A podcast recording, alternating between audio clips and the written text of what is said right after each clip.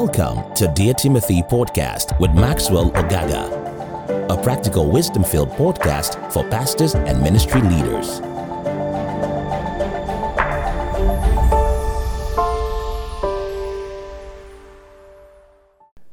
Hello, welcome to today's podcast. My name is Maxwell Ogaga.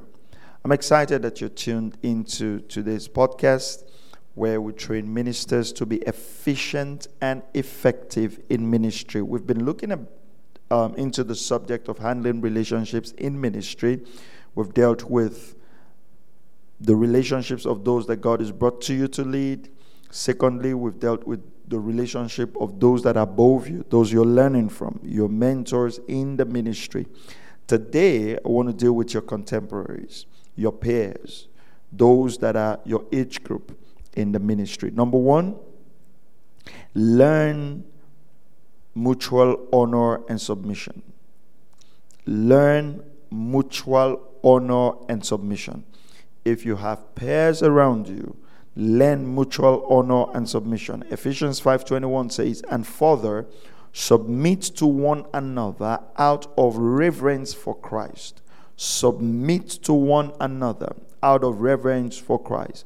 There is nothing that destroys a relationship than one person looking down on the other person. Okay? So there must be mutual honor, there must be mutual submission. Recognize that your friends also are called and anointed for the task that God has called them for, just as God had called you. And that's the mutual honor that Paul, you know, expressed when he came to Peter you of course, that the grace that was at work in Peter to the Jews was also at work in him to the Gentiles. That's very important. Number two, um, love each other with genuine affection and take delight in honoring each other. Let there be genuine love. Let there be no hypocrisy with the people you've put around you. Romans 12:10, the New Living Translation says, "Love each other with genuine affection and take delight in honoring each other. And this is very important. You have to genuinely love your contemporaries, your peers, and then take delight in honoring each other. Honor must be in a friendship relationship. There must be no room for familiarity because that would destroy the friendship. Refrain from taking loans and not paying back. It destroys friendship. You know, sometimes people come to you, you are with your friends, or they come to preach for you, and you say, "Hey, I'm going to get um, pay your ticket, or I'm going to give you your transport and stuff like that." Keep your word. Don't take that relationship for granted. Um, don't take that relationship for granted. Don't take that friendship for granted.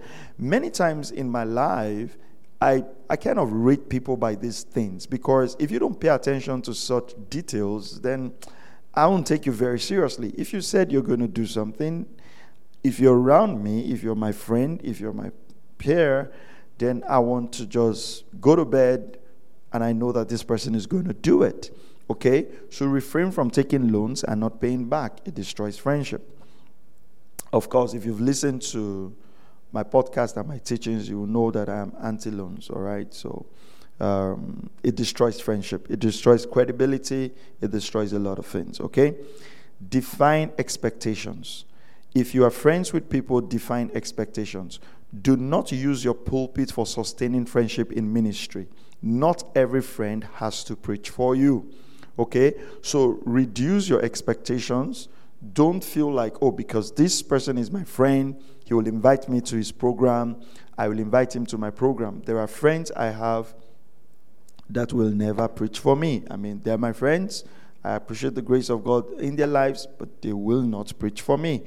Um, I, I, mean, my closest friend that we've been friends for 20 plus years preached in my church maybe after nine years of starting. So we, we don't use pulpits to oil our friendships. We don't do programs, you invite me, I will invite you. That's not the basis. And a lot of friendship in ministry are destroyed because people have these expectations, okay? So let your friends preach for you because they have what you need or what your church needs or what your people need. So don't use your pulpit as a place to sustain friendship.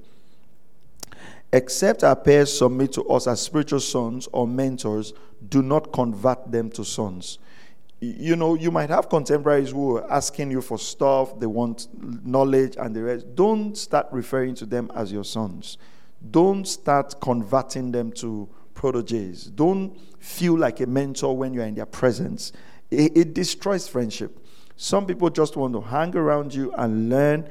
Let it be mutual. Let it be um, let it be honor, you know, honorable. Let there be honor in the relationship. And there's this whole thing about gathering sons and daughters to yourself in this our generation that I don't even know where it came from. Don't be in a hurry to convert your friends, your your peers to your spiritual sons and daughter. Learn to be confidential with information. If you are going to maintain ministry relationships, learn to keep sealed lips. Don't be a talkative. Don't let people be able to keep information and it's in your heart. Even if the friendship is broken, be somebody who can handle confidential information.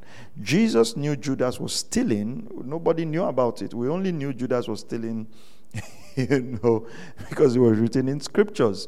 Jesus did not use Judas to preach. He didn't talk to Peter about Judas.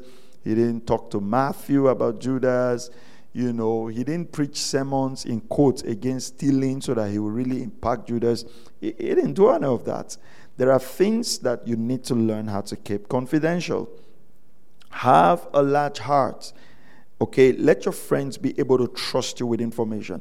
The second thing is don't be envious of the progress of your friends. You, if you're contemporaries and you want to maintain relationship, realize that some of your friends will preach better than you, their messages will be downloaded more than you, they will travel more than you, some will be more handsome than you, some will be more beautiful than you. Get used to it. Some will get will know how to dress more than you, some churches will be bigger than you don't get into a relationship and then start feeling that envy. Okay? Let your friends be able to share their testimonies with you and you genuinely rejoice with them and you are at peace. Okay. James 4:11 says, "Do not slander." Brothers and sisters, do not slander one another. If you want to maintain ministry relationships with your peers, you must learn not to slander. Don't speak ill of people. Don't speak evil of people. The ministry world is a very small world, and you advance by recommendation. And so, if you want to see more doors open, if you want to see uh, fruitful relationships in the days ahead, if you apply some of those things I've shared with you, you would have very fruitful relationships. The Lord bless you and keep you and cause his face to shine upon you. You can check our website for more ministry materials and books that help you to be more efficient in ministry. God bless you.